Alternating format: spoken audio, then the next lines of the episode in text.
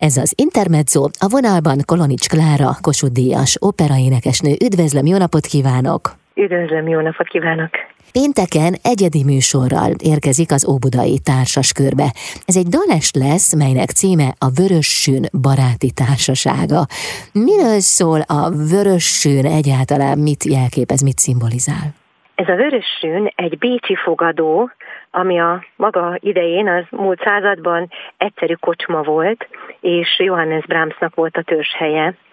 És Johannes Brahms egyik kedvenc foglalatossága volt, hogy ő nagyon odafigyelt a kortársaira, hogy ki mit ír, és nem számít, hogy milyen messze van, de ő odautazott, vagy ha Bécsi bemutató volt, akkor azonnal ö, odament, akár próbát is meghallgatott, és levelezésbe kezdett a korának a nagy mm, zeneszerző kollégáival, leginkább Piotr Illich Csajkovszkijjal és Edvard Grieggel, ugye Grieg Norvégiában, Csajkovszki pedig Oroszországban, Szentpéterváron volt a székhelye, de azért mindenki megfordult Európa nagyvárosaiban, és az ő kapcsolatuk tiszteletére választottam ezt a Vörösön baráti társasága nevet. Noha ők hárman egy időben szerintem nem is voltak egyszerre a Vörösönben, de olyan volt, hogy mondjuk Brahms és Csajkovszki ott volt egy bemutató után, és felolvasták Greenek a leveleit.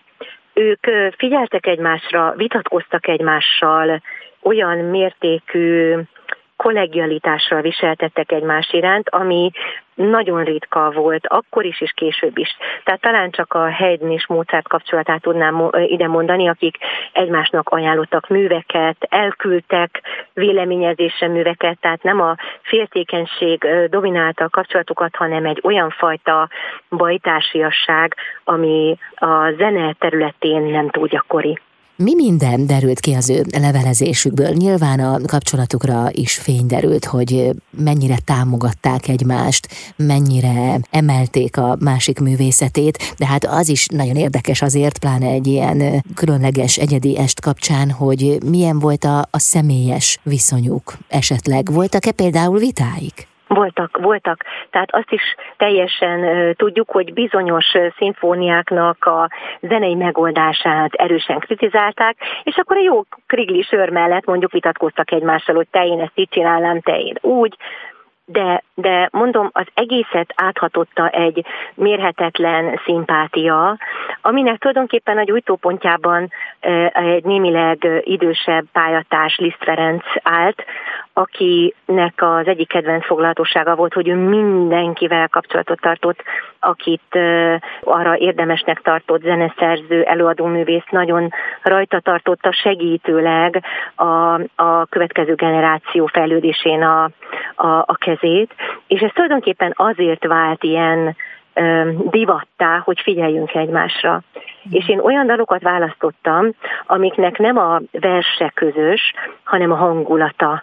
Tehát, hogyha mondjuk egy, vannak olyan dalok, amik kifejezetten madárénekről szólnak, és az, az érdekes megfigyelni, hogy egy norvég születésű embernek mennyire másképpen csivitelnek a madarak, mint mondjuk Johannes Brahmsnak, aki kikocsizott a Bécsi Práterbe, és ott hallott madáréneket ez, e, ez a dolog, ami mentén én fölépítettem a műsort, és természetesen van szerelmi szenvedély és a szenvedélyek viharában című blokk is, mert azt gondolom, hogy mindannyiukat nagyon megtépázta az élet magán emberileg is, és az, hogy ki ezt hogy írja ki magában, és hogy dolgozza fel, és hogy, hogy adja a köz javára ezekben az apró miniatűr gyöngyszemekben, amiket klasszikus dalnak nevezünk, az nagyon érdekes. Mm, és nagyon egyéni. Köszönöm szépen.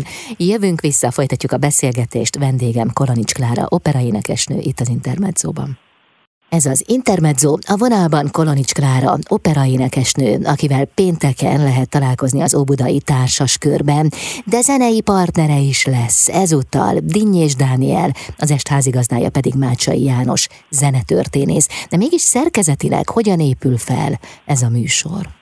Ez a műsor nagyon érdekesen és rendhagyóan épül föl. Egy kicsit hasonlatosan ahhoz, ahogy mi otthon muzsikálni szoktunk, hiszen nem titok, hogy a zongora kísérő partnerem Dényes Dániel civilben a férjem, és több évtizedes múltunk van abban is, hogy mi leülünk az zongorához, és előveszünk 5-6 dalos kötetet, és belelapozva leblattoljuk, vagy újra énekeljük ezeket a dalokat. És olyan tematika szerint választottam, ami az érzelmi alapú azonosságot feltételezi, tehát a flóra és fauna tüneményeiben csupa olyan természeti kép van, amit nyilvánvalóan egy orosz ajkú ember másképpen lát, mint egy Norbég vagy egy Bécsi, és ez, ezekre a hasonlatos, de mégis ellentétpárra van főfűzve az egész műsor, hogy ezek a dalok beszélgetnek egymással, tehát egy belső dramaturgiája van, és Mácsai János személyében egy értő zenetörténész fog felolvasni a levelezésükből részleteket, és megvilágítja ezt a különleges kapcsolatot, mert ez egy olyan korszak volt a zenetörténetben, ahol ugye a legnagyobb szabású, hatalmas zenekart és kórust felvonultató művektől kezdve egészen az ilyen intim műfajig, mint a kétszemélyes dal, minden egyaránt rendkívüli magas színvonalon született meg ezeknek a zeneszerzőknek a tollából. Önök vélhetőleg kutattak is a három kiváló zeneszerző élete után, Brahmsról, Griegről és Csajkovszkiról van szó. Milyen személyiség, milyen egyéniség rajzolódott ki? Igen, az a nagyon érdekes, hogy bizonyos szempontból mindenki introvertált volt és önmagába folytó, és ezt mindenki máshogy kompenzálta.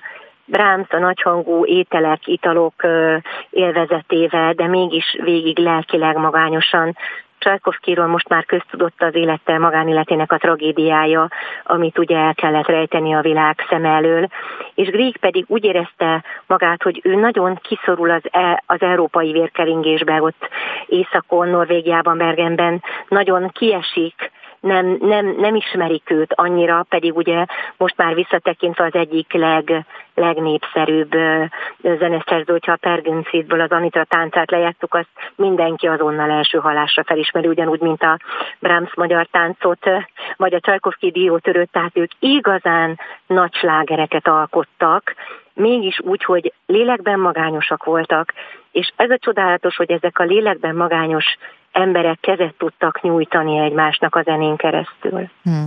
Azt mondta korábban, hogy hangulatában azonos blokkokra, illetve csokrokra lesz majd felfűzve ez a műsor.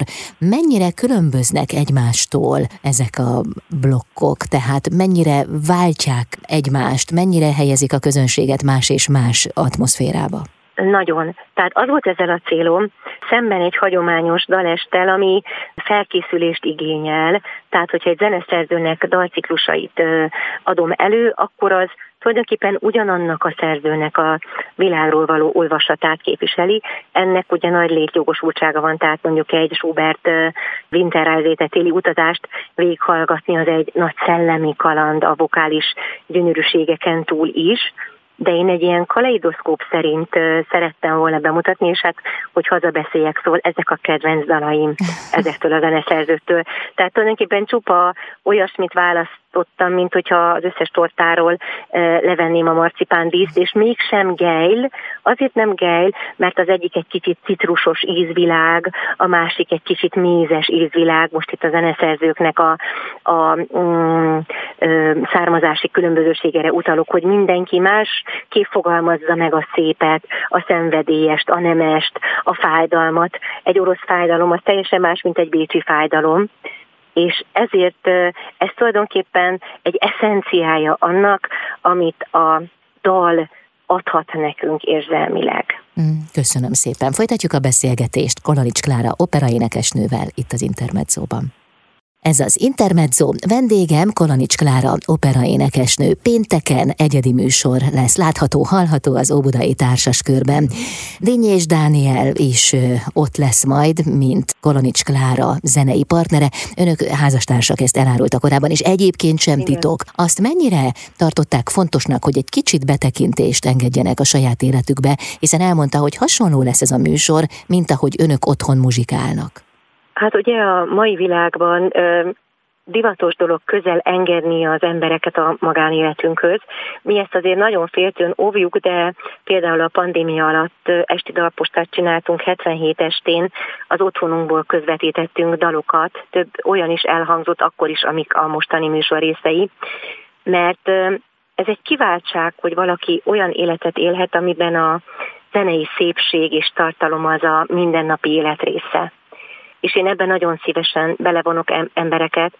Tulajdonképpen nevetve azt szoktam mondani, hogy nekem a közönség csak ráadás, de a igazi élvezet az a férjemmel való közös muzsikálás. Ez egy olyan égi adomány, nem tudom máshogy mondani, ami az első pillanattól a, ugye ilyen szituációba ismerkedtünk meg, hogy ő engem kísért, és azonnal egy villanykörte kigyújt előttem, hogy a zenéről így beszélgetni, szavak nélkül, csak zenei hangokkal, az egy olyan alap az életre, ami egy olyan táplálék, amire akár egy életet is lehet építeni, és ezt mi nagyon hamar el, elköteleződtünk tényleg a, egy Traviata bemutatónak a mm, próbaidőszakába ismerkedtünk meg, és már együtt éltünk, mikor bemutatásra került a darab, mert annyira egyértelmű, hogy a zenén keresztül egy olyan e, embernek egy olyan oldalát ismerjük meg, ahol nem lehet hazudni. Mm. És ebbe a dologba, ebbe a tisztaságba én nagyon szívesen belevonok másokat. Ez nem intimpításkodás, ez nem, nem arról szól. A mi kapcsolatunk ezen a zenei közös nyelven alapszik, és én ebbe a közös nyelvbe, ebbe a burokba bárkit szívesen belevonok, hogy megismertessen vele azt, hogy a zenélés az mindennapi táplálék lehet, és a zenehallgatás is az kellene, hogy legyen. És talán ennek a kommunikációs nyelvnek, ami köztünk van, ennek a gazdagsága felszabadítóan tudhatni másokra, kollégákra, hallgatókra, és ezt a sok szépséget ilyen körítésben talán könnyebb befogadni, amikor egy ilyen személyes szűrőn keresztül, a mi kapcsolati szűrőnkön keresztül tárjuk a közönség elé. Hm, de ugyanakkor az is kiderül, hogy önök rendkívül kíváncsiak arra, hogy a zeneszerzők, alkotók hogyan éltek, milyen személyiségek voltak, tehát kiknek a műveit hallgatjuk. Egyébként mennyire mutat rá a zeneszerző, alkotó műve arra, hogy ő vajon milyen személyiség volt?